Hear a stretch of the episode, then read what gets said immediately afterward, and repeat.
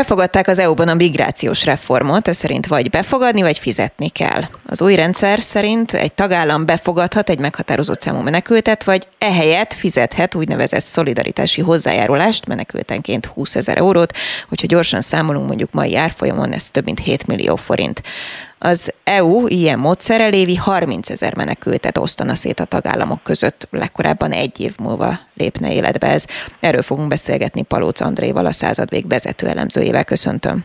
Üdvözlöm! Köszöntöm a hallgatókat.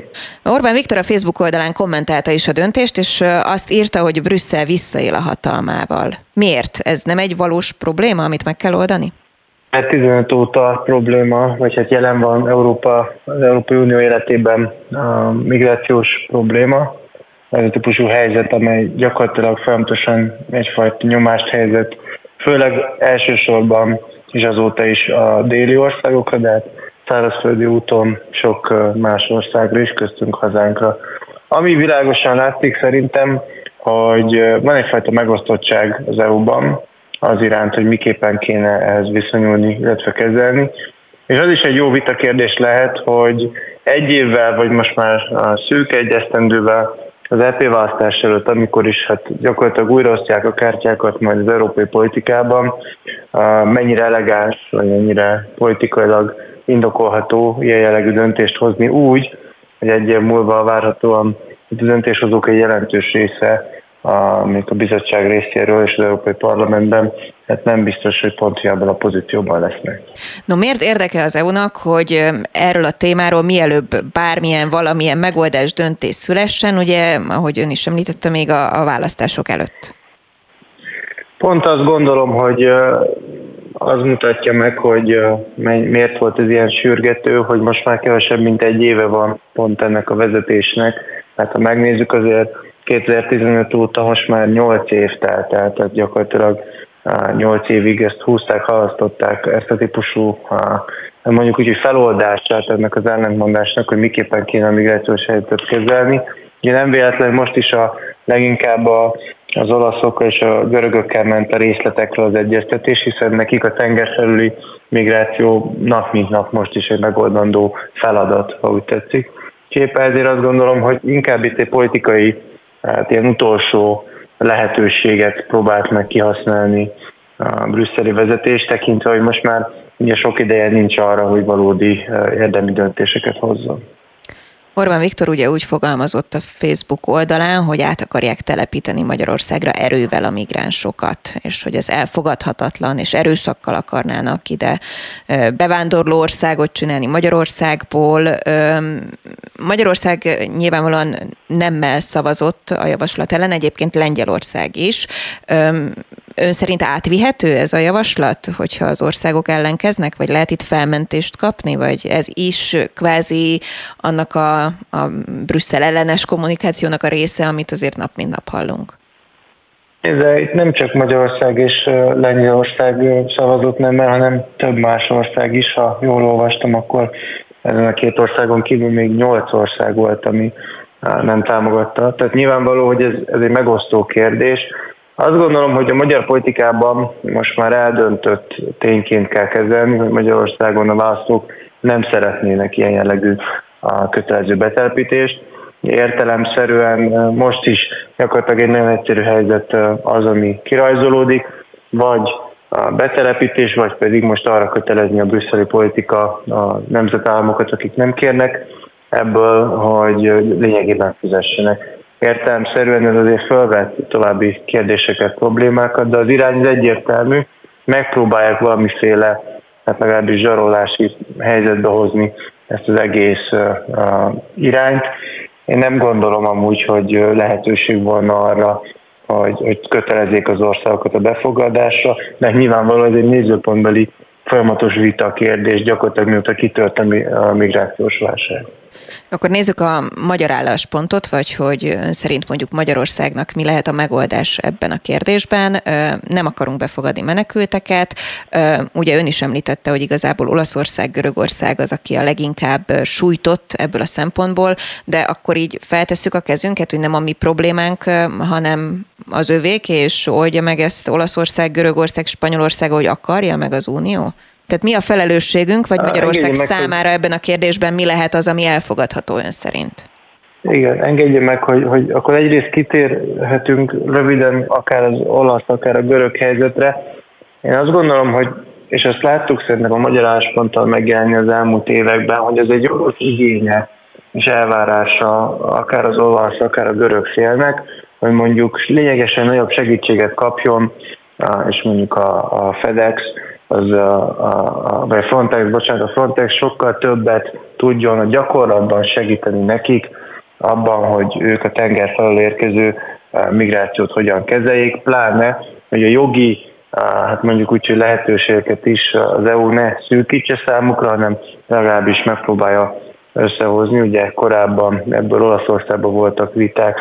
Ami meg a magyar részt illeti, én azt gondolom, hogy Magyarország egyáltalán nem föltett kézzel van ebben az egészben, sőt, ne felejtjük, hogy a, hogy a háttérben, vagy ezzel párhuzamosan van egy olyan vita is, hogy a Magyarország is megépített, meg nem csak Magyarország, hanem Bulgária is megépített, Görögország is megépített, például fizikai határzárat, amely egyszerűen szólva a kerítés néven szokott a sajtóban megjelenni. Ennek volt egy költsége, meg ennek a föntartása, illetve az ott a, nyilvánvalóan a folyamatos hatóság jelenlét, ez egy költséggel jár, és ebben is van egy vita, például a nemzetállamok és az unió között, hogy ki kell, hogy állja ennek a költségét, hiszen értelemszerű, amikor egy ilyet beruházást csinál egy ország, amikor ilyet épít egy nemzetállam, akkor az nem csak az ott országot védi az illegálisan érkező migrációtól, hanem értelemszerűen az egész unió területét, hasonlóan, mint ahogy nehezményezik a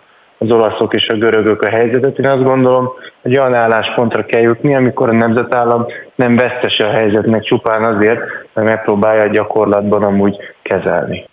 Értem ezt a részét is, ami egy másik olvasata, vagy egy másik kérdéskör ennek az egész migrációs helyzetnek, de mi lehet a magyar hozzáállás azon túl, vagy egyértelmű, építsünk mindenhova kerítést, és akkor mi van azokkal, akik bajban vannak, akik elindulnak Európa felé. Magyarországnak például ugye elindult már jó pár éve egy Hungary Helps nevű programja, amely arra próbálja buzdítani a többi tagállamot is, meg bármilyen más országot, hogy helyben próbáljunk segíteni. Ez lehet-e az irány?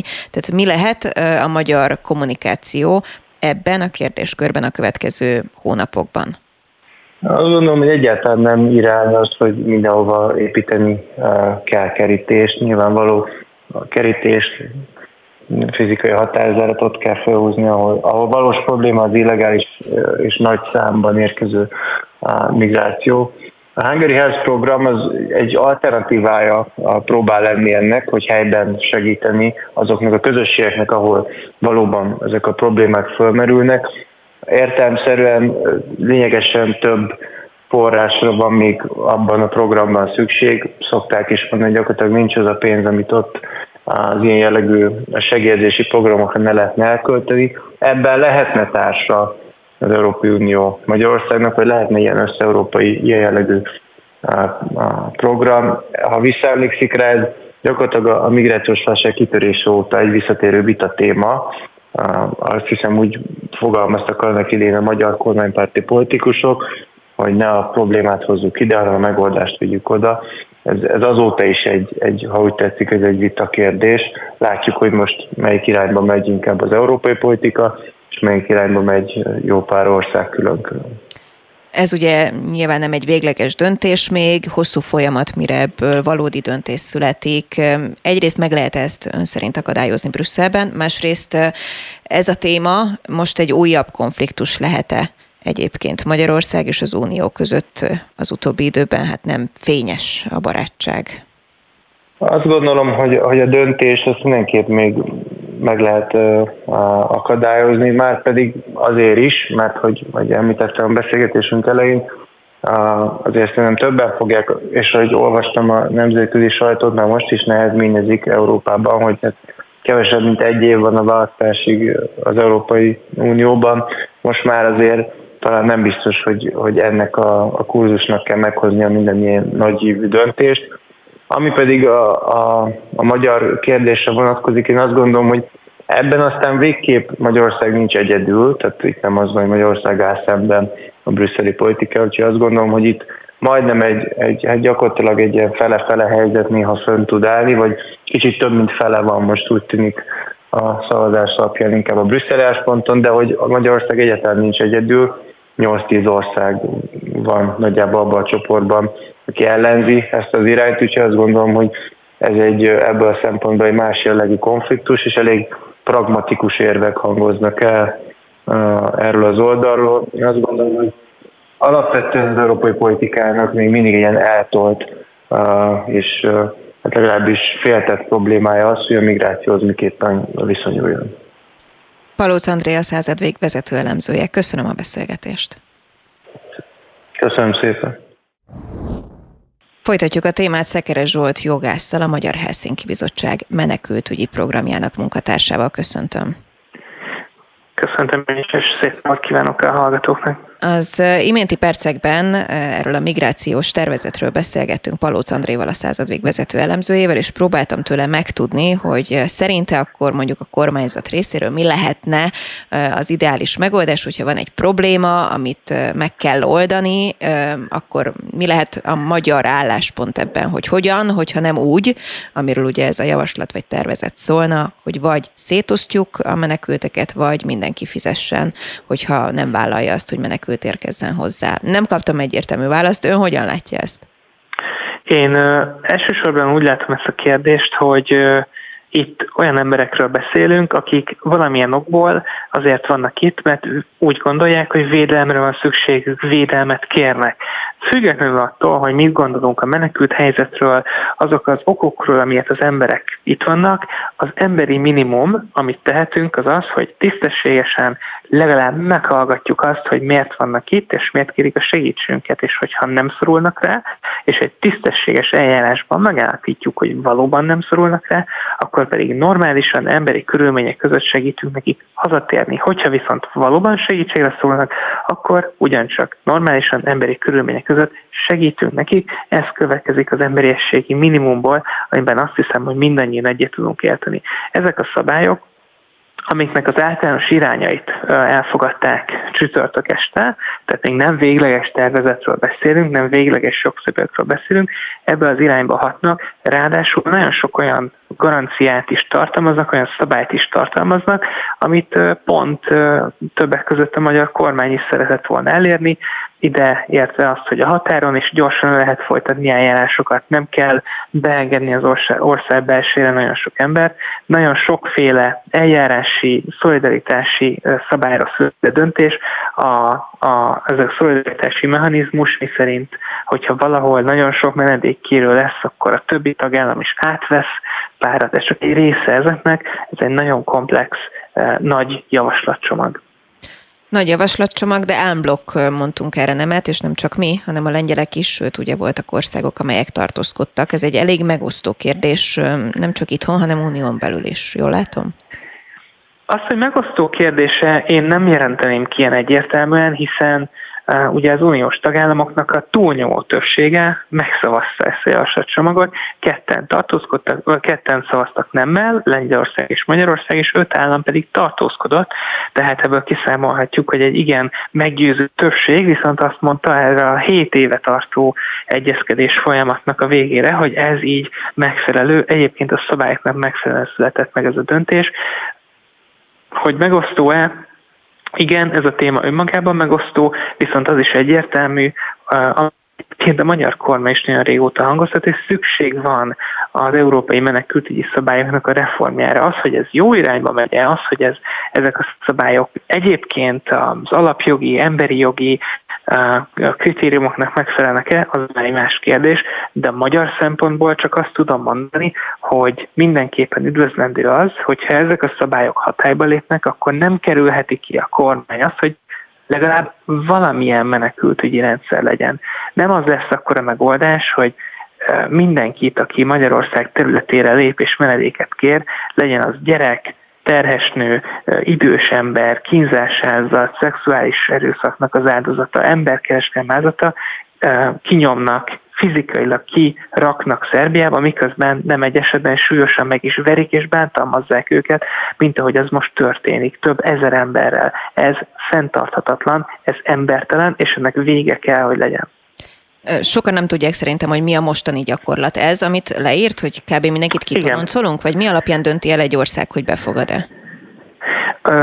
normális esetben előre bocsátom, most nem normális, ami Magyarországon történik ebben a kérdésben. Normális esetben annak kell történnie, hogyha valaki megjelenik egy országban és menedéket kér, akkor els, elsősorban el kell helyezni valahol. Ez lehet befogadó állomás, de hát őrizet is, hogyha egyébként félünk attól, hogy megszökne, vagy veszélyt jelent a nemzetbiztonságra, és utána pedig meghallgatjuk normálisan, hogy miért van itt és egy átlátható, hozzáférhető e, eljárásnak a végén döntés hoz arról a, hatóság, hogy védelmet kap, vagy pedig kitoloncoljuk az országba, kiutasítjuk az országból, hiszen nem szorul el védelemre, és hazatérhet biztonságosan. Ezzel szemben, ami most Magyarországon van, az az, hogy ez nincs. Tehát semmilyen nincs, hogyha valaki belép Magyarország területére, akár illegálisan, hiszen máshogy sokszor sajnos nem tudnak ezek az emberek belépni Magyarországra, és védelmet kérnek, akkor is, hogyha egyből felkeresik a rendőrséget, mondván, hogy itt vagyok, azért vagyok itt illegálisan, mert máshogy nem tudtam jönni, üldöznek, védjetek meg, akkor megfogják és kiteszik Szerbiába. Ennek során pedig, ahogy mondtam, nagyon sokszor súlyosan bántalmazzák is ezeket az embereket.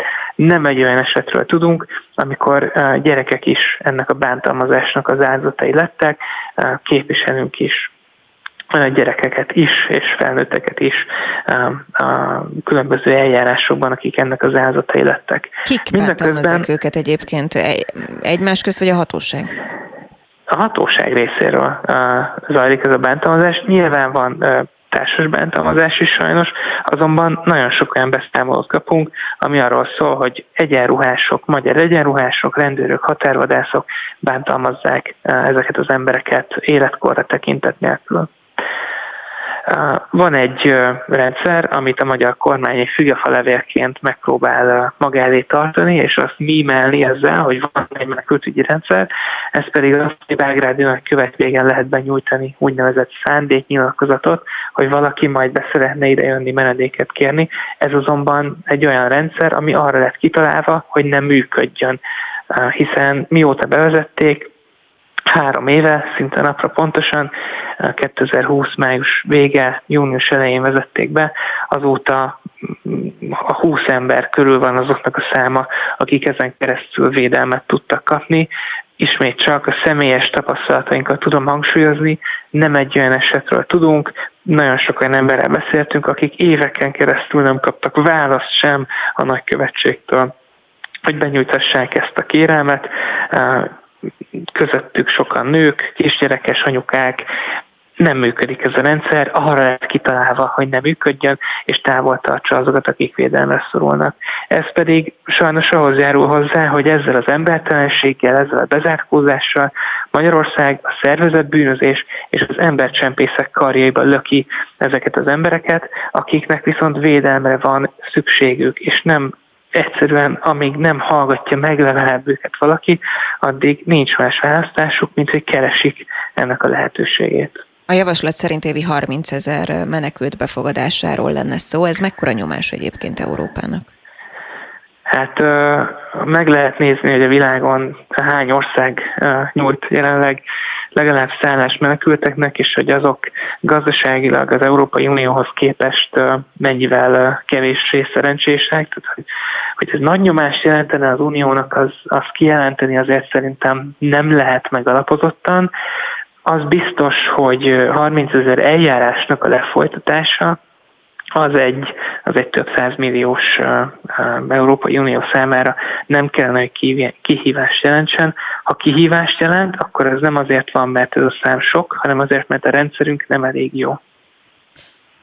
Az, hogy befogadás, az mit jelent a gyakorlatban, hogy ők itt maradhatnának teljes jogú állampolgárként, tagként, vagy mondjuk, amikor rendeződik a helyzet az ő országukban, ahonnan mondjuk érkeztek, akkor haza kell menniük, ezt sem tudják sokan. Igen, és azért sem, mert a magyar kormánynak a kommunikációja elképesztően uh, uh, Hát nem a valóságra épül, fogalmazzunk így ezzel kapcsolatban. Ugye arra épül, és azt hangsúlyozzák, hogy ha valaki ide jön, akkor itt marad élete végéig, de ez nem, nem így van. A menedékjog az arról szól, hogyha valakinek védelemre van szüksége, mert a saját országában üldözik, és máshol sem tud védelmet kapni, akkor el, elismeri mondjuk Magyarország őt menekültként, hiszen hogyha hazaküldjük, akkor meghal, vagy megkínozzák. Máshova pedig nem tud menni, mert nincs más ország, ami felelős lenne érte, mert mondjuk nem többes állampolgár. Hogyha valaki menedékjogot élvez, akkor nem olyan, mint egy állampolgár jogi értelemben. Például nem szavazhat az országgyűlési választáson, de itt maradhat egészen addig, amíg ez a védelem fennáll, legálisan munkát vállalhat, hozzájárulhat a közterheknek a viseléséhez,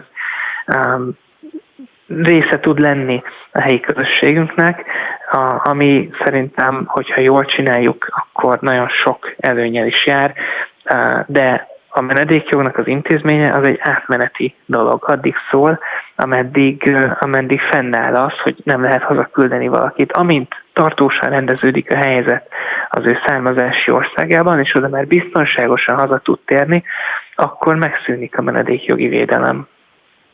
Végszóra, hogyha az ezzel kapcsolatos címeket nézem, akkor elég riasztó képet kapunk erről a helyzetről. Terrortámadások, migránsok és káosz, ezt az időszakot hozná vissza Brüsszel, vagy visszahozná Brüsszel a migráns terror időszakát, stb. stb. stb. Mennyire szól ez az egész kommunikáció annak, vagy mennyire része annak a csomagnak, hogy azért egy elég komoly Brüsszel ellenes kommunikációt képvisel a kormány, vagy mennyire szól valóban ennek az ügynek? Röviden mi a véleménye?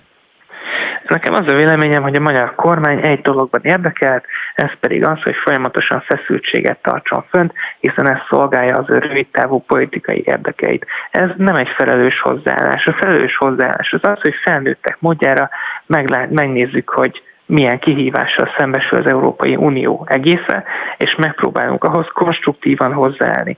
Ez a javaslatcsomag közel nem tökéletes, nagyon sok problémás eleve van, eleme van, emberi jogi szempontból is, nagyon sok szempontból kritizálható, de afelé tesz egy lépést, hogy legyen egy egységes, egységesen kezelhető, átlátható menekültügyi rendszere az Európai Unió egészének, ami arra épít, hogy a tagállamok segítik egymást, akár abban is, hogy segítenek kiutasítani és ténylegesen kitoloncolni azokat az embereket, akik, akiknek elutasították a menedékjogi kérelmét. És lehet mindenféle terrorcselekményekkel riogatni, és senki nem tagadja el ezeknek a borzalmát, viszont azt is meg kell látnunk, hogy a szélsőségesek, a terrorcselekményt elkövetők, elől menekülő emberek, azok, azok, azok, azok, akiknek védelemre van szüksége. És és egyszerűen meg kell látni azt, hogy, hogy kikről van szó, és, és, és védelemben részesíteni azt, akinek arra van szüksége. Fogunk még szerintem sokat beszélni a következő időszakban, hiszen a kérdés még nincs eldöntve uniós szinten sem. Szekeres Zsolt jogász, a Magyar Helsinki Bizottság menekültügyi programjának munkatársa. Köszönöm szépen. Köszönöm én is viszontlásra. Köszöntöm Önöket a szerkesztő Tóró Nikolett nevében is. Már a magyarok negyedek közeledne az oroszokhoz, de még a Fidesz és a Mi Hazánk szavazók is egyébként NATO pártiak, erről is fogunk beszélgetni, hiszen kiderült a minap egy felmérésből. Vendégem Bíró Nagy András, politológus, a Policy Solutions igazgatója. Üdvözlöm! Jó napot kívánok! Mi volt pontosan ez a felmérés? A Világ magyar szemmel címmel készítettünk a magyarok külpolitikai véleményeiről egy átfogó kutatást. Azt hiszem eléggé időszerű egy ilyen témába belevágni, hiszen külpolitikai álláspontok súlya most már a magyar belpolitikában is egyre meghatározóbb, és, és elég jól kiderült ebből a kutatásunkból az, hogy most már igazából a külpolitikai kérdések is polarizálják, tehát megosztják a magyar társadalmat. Ez azért évtizedekig nem volt így, hogyha a rendszerváltás utáni 20 évet nézzük. Milyen típusú kérdéseket, mit vizsgáltak, mire voltak igazából kíváncsiak? Ez egy nagyon átfogó kutatás, nagyon sokféle kérdést vizsgáltunk, azt is néztük, hogy magyarok szerint hol van az ország helye, nyugaton vagy keleten, kikkel kellene jobban együttműködnünk, kiktől kellene félnünk, tehát hogy kiket tartanak veszélynek Magyarországra a magyar választók, de természetesen kitértünk arra is, hogy a háborúval kapcsolatban hogyan alakultak a vélemények, az orosz-ukrán háborúra gondolok természetesen, és hát olyan kérdéseket is vizsgáltunk, mint hogy Kínával vagy az USA-val kapcsolatban milyen vélemények vannak Magyarországon, illetve jó pár külföldi politikusnak a, a hazai ismertségét és népszerűségét is felmértük. No, akkor menjünk bele a részletekbe. Összességében egyébként volt olyan, ami mondjuk meglepetés volt az önök számára? Hát szerintem nagyon sok meglepetés van, de mondjuk akkor kiemelnék egy-két olyan dolgot, ami szerintem mindenképpen említésre méltó. Az ilyen, ilyennek számít az, hogy ha bár Magyarország nyugat pártisága a választók szem, szemében nem kérdőjeleződött meg az elmúlt időszakban. Tehát kb. azon a szinten van, mint két évvel ezelőtt, azonban azoknak az aránya, akik azt gondolják, hogy Magyarországnak Oroszország felé kéne közelednie, még úgy is, hogy ez esetleg az EU-tól való távolodásunkat okozza, ez a duplájára nőtt két év alatt. Igaz, elég alacsony bázisról, tehát 13%-ról indultunk 2021-ben, de jól látszik a kormány propagandájának az eredménye, amely immáron 26%-ra vitte fel azoknak az arányát, akik szerint Oroszországhoz kéne közeledni. Azt hiszem, hogy ez egy elég magas számnak számít. Igen, azt vizsgálták egyébként, hogy a válaszadók milyen párthova tartozással rendelkeznek, vagy összességében ez a vélemény a magyaroknak? Ez az összesített vélemény természetesen, de nyilvánvalóan megoszlik attól függően, hogy valaki Fideszes választó, vagy pedig mondjuk a hatpárti ellenzékre voksolna, tehát annak valamelyik pártjára. Így például a fideszeseknek most már 35%-a tartja kívánatosnak, hogy Magyarország Oroszországhoz közeledjen, ezzel szemben azt látjuk, hogy például az ellenzéki szavazók körében 60% egy teljesen elutasítja ezt a kérdést, és a hatpárti ellenzékre voksolók körében 24% az, aki ezt támogatja. Tehát jól látszik, hogy azért van egy különbség a között, hogy valaki fideszesként nézi a világot, vagy esetleg ilyen ö, információforrásokból szerzi a, a, a véleményéhez a tápanyagot, vagy pedig valaki mondjuk kormányjal szemben kritikus forrásból táplálkozik, ami a külpolitikai híreket jelenti. Ha csak ezt az egy pontot vesszük, akkor ugye ön is mondta, hogy úgy tűnik, hogy jól működik a kormányzati kommunikáció. Ezek szerint ez mondjuk akár a kormányzatnak is egy jó visszacsatolás, hogy csak így tovább. Hát nézve, nem tudom, hogy ez kinek milyen visszacsatolás. Az biztos, hogy a kormányzati kommunikációnak a hatékonysága néhány kérdésben igencsak tetten érhető, más kérdésekben meg nem érhető tetten. Tehát mondjuk amire azt tudom mondani, hogy nem igazán változik, hát szerintem Magyarország nagy szerencséjére az egyébként Magyarország NATO tagságának a támogatottsága, vagy pedig pont ez, hogy egyébként a nyugati orientáció továbbra is a magyar társadalom többsége számára egyértelmű. Tehát NATO tagság támogatottsága 76%-os, ami azt gondolom, hogy egy továbbra is egy elég jó számnak számít, és nincs olyan magyarországi párt, akinél ne lenne legalább kétharmados támogatottsága Magyarország NATO tagságának. Ami egyébként a háborúval kapcsolatban még viszont nagyon fontos, és jól látszik, hogy itt a kormányzati kommunikációnak bizony van ereje, ez nem más, mint a szankcióknak a megítélése. Tehát azért nem látszik, hogy nem véletlenül költöttek el milliárdokat nemzeti konzultációra és egyéb kommunikációs kampányokra a témában. Ma a magyaroknak a jelentős része azt gondolja, hogy az EU gazdaságának többet ártottak a szankciók, mint Oroszországnak. Egy másik hasonlóan nagy társadalmi csoport pedig azt gondolja, hogy mindkét félnek egyaránt ártottak, és nagyon kevesen vannak olyanok, akik azt gondolják, hogy Oroszországot jobban megviselte szankciós politika, mint az Európai Unió gazdaságát. Itt is van eltérés, aki Fideszes, az nagyobb arányban azt gondolja, hogy igen, ez egyértelműen visszaütött, és aki aki, aki tehát kormánypárti szavazó, az elég nagy arányban azt mondja, hogy az EU gazdaságának ártott a legtöbbet. Az ellenzéki szavazók körében a legelterjedtebb vélemény pedig az, hogy hát ez mindkét félnek hasonlóan káros intézkedéscsomag volt, tehát mindenki megszenvedi ennek a, a, a kárait. Úgyhogy jó pár olyan kérdés van, ahol tehát ez, ez, ez nagyon körvonalazódik, hogy a kormányzati kommunikáció eredményes más kérdésekben, és főleg inkább úgy mondanám, hogy a makroszámokban, tehát azokban, amelyek amelyek, amelyek a fő számok, tehát NATO tagság támogatottsága, EU tagság támogatottsága, Magyarország nyugati orientációja, vagy pedig az például, hogy Ausztriát és Németországot tartja a magyar társadalom a két olyan országnak, amely a legszorosabb kapcsolatot kéne ápolni. Azért ez is azt mutatja, hogy azért a többség annak ellenére, hogy mit hall folyamatosan kormányzati kommunikációból azért továbbra is inkább nyugat felé kacsingat. Összességében, hogyha ezek alapján gondolkodunk, és mondjuk ezt az, fogalmazunk így orosz pártiságnak a növekedését vizsgáljuk, akkor állhat az mögötte, hogy egyébként ugye a szomszédban háború van, és folyamatosan téma az, hogy mindenki fél attól, hogy ez átterjed, tehát lehet, hogy az az oka ennek, hogy, hogy többen gondolják azt, hogy közeledjünk Oroszországhoz, hogy biztonságot szeretnének?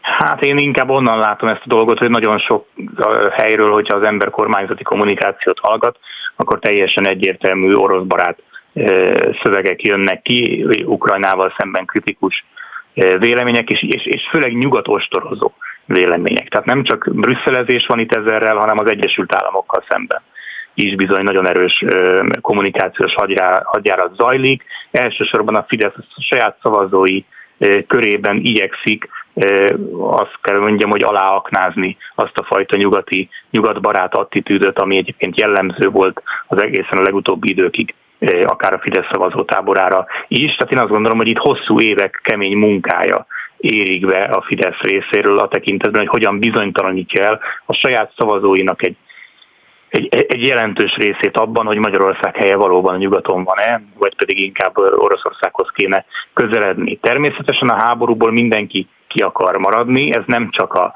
a fideszesek, hanem természetesen az ellenzéki szavazóknak is egy nagyon fontos célkitűzés, hogy Magyarország nem sodródhat bele a háborúba, és hát azt is látjuk ugyanakkor, hogy, hogy a várakozások a háborúval kapcsolatban is inkább azt tükrözik, amit a kormány igyekszik sugalni. A kormány ugye azt igyekszik sugalni, hogy Ukrajna ebben a háborúban igazából nem nyerhet, egy ekkora ország, mint Oroszország nem tud veszíteni, és körülbelül ennek megfelelően alakulnak a várakozások is. Azt láttuk ebben a felmérésünkben, hogy itt is két vélemény van igazán elterjedve. Az egyik az, hogy Oroszország további területeket fog nyerni a következő egy évben. A másik hasonlóan erősen elterjedt vélemény az, hogy nagyjából befagynak a frontvonalak a háborúban, és itt is az tükröződik, amit a szankciónál már mondtam, hogy nagyon kevesen, körülbelül minden tizedik magyar az, aki azt gondolja, hogy itt ukrán áttörésre lehet számítani, azzal szemben egyébként, ami a nemzetközi konszenzus, hiszen most éppen egy ukrán ellentámadás zajlik, és igazából a kérdés általában az szokott lenni, hogy mennyi területet tudnak visszaszerezni, nem pedig azt, hogy még Oroszország tud-e ezen felül területeket szerezni. Tehát igazából itt a magyar eh, közvélemény fejében élő kép a háborúról is szerintem nagyon erősen meg van dolgozva a kormányzati kommunikáció által. No, a másik ilyen kormányzati kommunikáció által szeretettem meglovagolt téma vagy tematika az nyilván a brüsszelezés. Sok tekintetben került elő ugye az utóbbi napokban. Kapunk, nem kapunk pénzt, mi van a soros elnökséggel, a kormány itthon folytat egyfajta ilyen Brüsszel ellenes kampányt, miközben például ugye küzdünk a soros elnökségért. Az unióra vonatkozóan voltak-e egyébként kérdések ebben a felmérésben, és mit tapasztalnak, ez mennyire csorog le az embereknek? Az Európai Unióval kapcsolatban nem csak ebben, hanem több más kutatásunkban is az elmúlt egy évben ezt vizsgáltuk, úgyhogy elég sok adatom van erre vonatkozóan is. Azt lehet látni, hogy itt is, hogyha önmagában csak azt nézzük, hogy Magyarország uniós tagságának támogatottsága mennyi, ami nagyjából 70% körüli elég stabilan, akkor még sokan meg is nyugodhatnának, hogy nincs itt semmi látnivaló, körülbelül úgy, mint ahogy a NATO tagsággal kapcsolatban azt látjuk, hogy viszonylag nagy többség azt gondolja, hogy ez rendben van. Viszont a fű alatt itt is nagyon sok helyen köszönnek vissza a kormányzati eh, kommunikációnak a, a, az eredményei. Például a magyarok eh, fele azt gondolja, hogy egyetért azzal, hogy idézek egy fideszes szólamot, vagy szlogánt, hogy a brüsszeli bürokraták Magyarországra akarják erőltetni akaratukat vagy Magyarországra akarják erőltetni a migránsokat. Csak hogy mondjak még egy ilyet, amit lehet hallani ugye folyamatosan kormányzati kommunikációból. Az látszik, hogy tehát a, a fű alatt, hogyha egy-egy részkérdésre kérdezünk rá, akkor már zajlik a kormányzati kommunikáció részéről a EU-ba való hit, vagy az EU-ba vetett hitnek az aláásása. Számos kérdésben ez, ez sokkal súlyosabb méretet ölthet, például akkor, hogyha továbbra sem lesznek uniós pénzek Magyarországon, mert a magyarok szemében az uniós tagságunk legnagyobb előnye az uniós pénzek. Ez is a legutóbbi kutatásunkból kiderült. Tehát torony magasan mi a pénzekhez kötjük azt, hogy egyébként megéri bent lenni és jó uniós tagnak lenni. És a következő időszaknak nyilvánvalóan egy fontos kérdése, hogy mi történik akkor, ha nincsen pénz. Ha stabilan nincsen pénz. Hogyha a következő hónapokban akár nem tudom én, akár 2024-ben is még ez egy kérdés lesz, hogy, hogy, hogy jönne a pénz, mert akkor bizony nagyon nagy jelentősége lesz annak, hogy kit tartanak a magyarok felelősnek azért, hogy nincsen pénz. Rá lehet-e kenni ez Brüsszelre, az uniós intézményekre, nyilván erről szól a kormánynak a szándéka, vagy pedig az ellenzék esetleg be tudja mutatni azt, hogy az Orbán Viktor sok éves politikájának a következménye, például ami korrupció terén történt Magyarországon az elmúlt, mondjuk úgy, hogy bő évtizedben, vagy ami akár a magyarországi demokráciával történt az elmúlt bő évtizedben, ennek a következménye az, amit amit látunk most az uniós pénzek körül kialakult vitában. Szóval szerintem óriási jelentősége van annak, hogy a magyarok a közeljövőben kit fognak azért felelősnek tartani, hogy az uniós pénzek nem érkeznek az országba, és hogyha itt a kormány át tudná vinni a narratíváját hasonló e, erővel, mint ahogy ez sikerült neki a szankciókkal kapcsolatban, akkor én nem vagyok benne biztos, hogy ez a 70% körüli támogatottság ez, ez tartósan is olyan stabil marad, mint ami, mint ami ennek az elmúlt években még bizonyult. A kutatásban arra is rákérdeztek, hogy egyébként a magyar külpolitikának milyen szempontok vagy célkitűzések szerint kellene működni. Erre milyen választ kaptak? Itt volt a meglepetés. Itt az látszik, hogy megint két Magyarország él egymás mellett. Az egyik Magyarországnak és itt jellemzően tehát a kormánypárti szavazókról beszélek, akik körében ez a nemzeti szuverenitás féltés, a mindeneket felülíró külpolitikai cél. Azt látjuk, hogy tehát ez az egyik fő irány, amit nagyon sokan mondanak, hogy Magyarország külpolitikájának a legfőbb céljának az kell lennie, hogy, hogy megvédjük az ország függetlenségét és szuverenitását. A másik iskola, és körülbelül hasonlóan sokan vannak, akik ilyen véleményen vannak, ők meg azt mondják, hogy a, leg, a magyar külpolitika legfőbb céljának annak kell lennie, hogy Magyarország szorosan együttműködjön, bizalmat építsen, és szorosabbra vonja kapcsolatát a nyugattal, nyugati szövetségeseinkkel. És nagyjából harmadik helyen következik az, hogy a szomszédos országokkal minél jobb, jobb viszonyba kell lenni, és a gazdasági és diplomáciai kapcsolatokat a szomszéd szomszédos országainkkal szorosabbra kell fonni. Tehát összességében ez a harmadik is egy fontos célkitűzés, de ennek fényében viszont már ugye kevésbé érthető, hogy miért olyan ellenségesek a vélemények Ukrajnával szemben, amely ugye egy szomszédos országunk. Ebből is azért jól látszik, hogy mi leginkább, hogyha szorosra kell fonni a kapcsolatokat, akkor a magyarok leginkább Ausztriára gondolnak, és egyébként a visegrádi országokra gondolnak, tehát a visegrádi négyek még nagyon népszerűek, teszem hozzá, még Szlovénia és Horvátország is nagyon pozitív értékelést kapott a, a felmérésünkben, szomszédaink közül Románia kapta Ukrajna mellett a legrosszabb értékelést.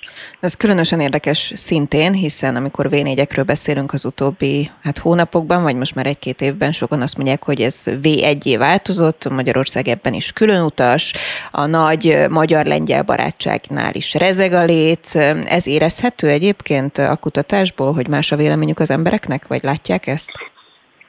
Mi azt látjuk, hogy továbbra is népszerűek ezek az országok. Tehát, hogyha, hogyha az a kérdés, tehát így merül föl, hogy mely országokkal kellene szorosabbra fonni a kapcsolatot, és egyenként megkérdezzük, hogy mondjuk na és Lengyelországgal szorosabbra kéne fonni a viszonyt, vagy pedig nem kéne annyira szorosabbra fonni, akkor ezek a visegrádi országok a mezőnynek a viszonylag az elején szerepelnek, ahogy már említettem, Ausztria és Németország áll az élen, de a visegrádi országok következnek Horvátországgal és Szlovéniával kiegészülve. Tehát a magyarok azért jól látják azt, hogy a, a régióban nekünk fontos, hogy jó viszonyban legyünk a különböző országokkal. Ez annak ellenére is így van, hogyha mondjuk a háború kapcsán a magyar kormány más gondol, mint amit mondjuk a lengyel kormány gondol.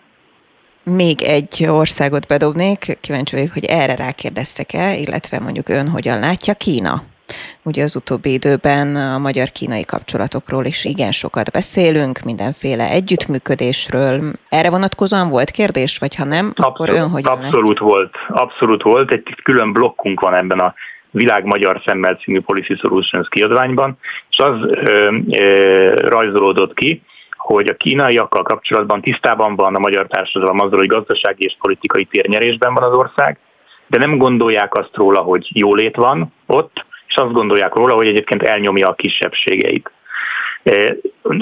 Fontos dolog, hogy most már Kína is egy polarizáló kérdés lett a magyar hm. társadalomban politikai törésvonalak mentén, és a Fidesz és az ellenzéki szavazók egymás tükörképei ebben. Tehát míg a fideszesek jobb véleménnyel vannak az átlagnál Kínáról, és rosszabb véleménnyel vannak az USA-ról, addig az ellenzéki szavazók jobb véleménnyel vannak az Egyesült Államokról, és sokkal rosszabb véleménnyel vannak Kínáról, mint az átlagos szavazó. Tehát az látszik, hogy igazából szerintem nagyon sajnálatos tendencia, de bizony a magyar külpolitikában is most már ugyanazok a pártos törésvonalak kezdenek kirajzolódni, mint amelyeket annyi sok más kérdésben láttunk az elmúlt évtizedben, és most már Kína sem kivételebben. Ami egy természetes folyamat, azt gondolnám, hogyha politológus szemmel nézi. Hát nézze, abból a szempontból természetes folyamat, hogy azt látjuk, hogy tizen akárhány éve a magyar politika, és főleg a kormányzati politika másról sem szól, mint ellenségek kijelöléséről és, és annak bebizonyításáról, hogy mondjuk az ellenzéki világ az nem, hogy egyszerűen csak politikai rivális, hanem egyenesen egy olyan kiiktatandó ellenség, amely, hogyha hatalomra kerül, akkor annyira rosszul látja a világot, hogy az a ország sorsára veszélyt jelent, és ez a fajta mérgező hangulat, ez kiterjed minden kérdésre. Láthatjuk, hogyha tavaly csak az országgyűlési kampánynak a hajrájára emlékszünk, amikor már a háború, tehát külpolitikai kérdések is a, a vitáknak a középpontjában voltak, akkor is már ugye úgy merültek fel a külpolitikai kérdések, vagy a háborús, az orosz-ukrán háborús kérdések, hogy aki a Fideszsel van, az jól látja a világot, aki az ellenzékkel van, az meg egyenesen háborúba akarja sodorni az országot, mert annyira felelőtlenül és rosszul tekint a külpolitikai kérdésekre. Tehát itt is már ez a fajta megosztottság lett belevezetve a, a közbeszédbe, és sajnos ha innen nézzük, akkor teljesen igaza van önnek, hogy ez egy logikus kiterjesztése, következménye annak, ami egyébként a politikában van. A választók is elkezdik lekövetni ezt a pártos megosztottságot a tekintetben, hogy hogyan kell a világra tekinteni. Ez azért mondjuk 1990 után legalább egy 20 évig nem így volt, akkor azért volt egy konszenzus abban nagyjából, hogy merre kell tendálnia az országnak, hogy kik igazából a szövetségeseink, kik a barátaink. Az utóbbi évtized ezt bontotta meg, és szerintem ez egy nagyon káros tendencia. Létezik egyáltalán olyan kérdés, amelyben egyébként homogén a társadalom véleménye? Lehet ezt, nem tudom, újra egyesíteni, hiszen ez a nagyon komoly megosztottság, ami most már ezek szerint a külpolitikai kérdésekben is egyértelmű, ez ugye nem most indult el, ezt érezzük napi szinten, és ez igen elkeserítő is tud lenni. Igen, tehát talán azt gondolom, hogy a szövetségesi rendszerünk, amiben benne vagyunk, ez még mindig stabilan tartja magát. Tehát inkább azt mondanám, hogy a, a, a megosztottság, meg az, hogy a Fidesznek mennyire sikerült a sajátjait átformálnia, az inkább egy olyan véleményben tükröződik, hogy ugyan maradnánk a nyugati szövetségi rendszerben, de azon belül mi kritikusak vagyunk, vagy ahogy Orbán Viktor szokta mondani, egy bot a küllők között, e, tehát, hogy igazából de maga, maguk a keretek nincsenek megkérdőjelezve a magyarok többsége által, hanem ebben elég nagy egység van, tehát hogy a NATO-hoz tartozunk, EU-hoz tartozunk, és mind a kettő előnyös az országnak. Még érdekességként talán azt kiemelném, hogy Ferenc pápa megítélésében elég nagy egység van, az összes politikus vagy közéleti szereplő, amit vizsgál, akit vizsgáltunk, és Ferenc pápa ugye ilyen globális közéleti szereplő, eh, messze, nem csak nagyon ismert Magyarországon, 90% fölötti ismertsége van, de messze a legmagasabb népszerűségi mutatóval rendelkezünk Ferenc pápa, hogy azt gondolom, hogy ő, ő megítélése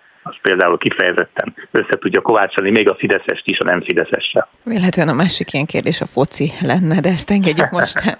Az adás második felében az uniós migrációs megállapodásról fogunk majd beszélni. Hogyan látja ez a téma egyébként meghatározza majd a következő hónapokat? Az utóbbi években pont alább hagyott ez a migrációs tematika a magyar közéletben, de az biztos, hogy a Fidesznek sikerült ezt összekötni egy brüsszelezéssel és EU ellenes retorikával, euroszkeptikus kampányokkal, hogyha ez a téma újra visszakerül a napirendre, bár valószínűleg nem ugyanolyan erővel, mint hogy a, a menekültválság idején ez 2015-16-ban napirenden volt, de ha visszakerül a napirendre, akkor ez természetesen egy olyan téma, amelyből majd a Fidesz megpróbál újra politikai tőkét kovácsolni. Azt már láttuk egyszer, hogy ez, ez sikerült nekik. Itt valójában akkor a felmelegítéséről lenne szó korábbi kampányoknak.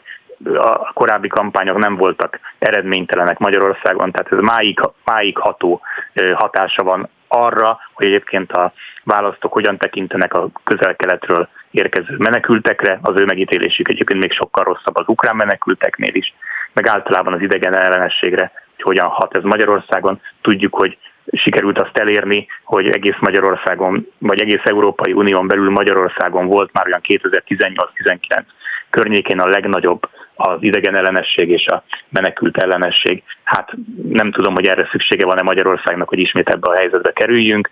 Ha Fideszen múlik és lát benne politikai potenciált, akkor nem tartom kizártnak, hogy ismét erről fog szólni a politika legalább részben. Végszóra nagyon röviden, milyen jövőképe van a magyaroknak Magyarországgal kapcsolatban? Szerencsére egyelőre olyan jövőképe van, hogy Magyarország a nyugathoz tartozik, Magyarország az EU-hoz tartozik, Magyarország a NATO-hoz tartozik, de hogy ezen belül egyébként milyen Európára, vagy milyen működésnek, vagy milyen Európára lenne szükség, vagy hogyan kéne működnie ennek a szövetségi rendszernek, és ezen belül egyébként milyen mozgástere van az országnak a tekintetben, hogy mennyire tart fenn szoros kapcsolatokat keleti diktatúrákkal, ebben bizony azért nagyon komoly eltérések vannak, és én azt gondolom, hogy a külpolitikai kérdések, vagy akár az EU jövőjével kapcsolatos kérdések is a jövőben jobban meg fogják osztani a magyar társadalmat, mint ahogyan ezt az elmúlt két évtizedben tették. Bíró Nagy András, politológus, a Policy Solutions igazgatója. Köszönöm szépen, és a teljes kutatás egyébként az önök honlapján felelhető, úgyhogy elolvasható. Köszönöm. Köszönöm szépen, viszontalásra.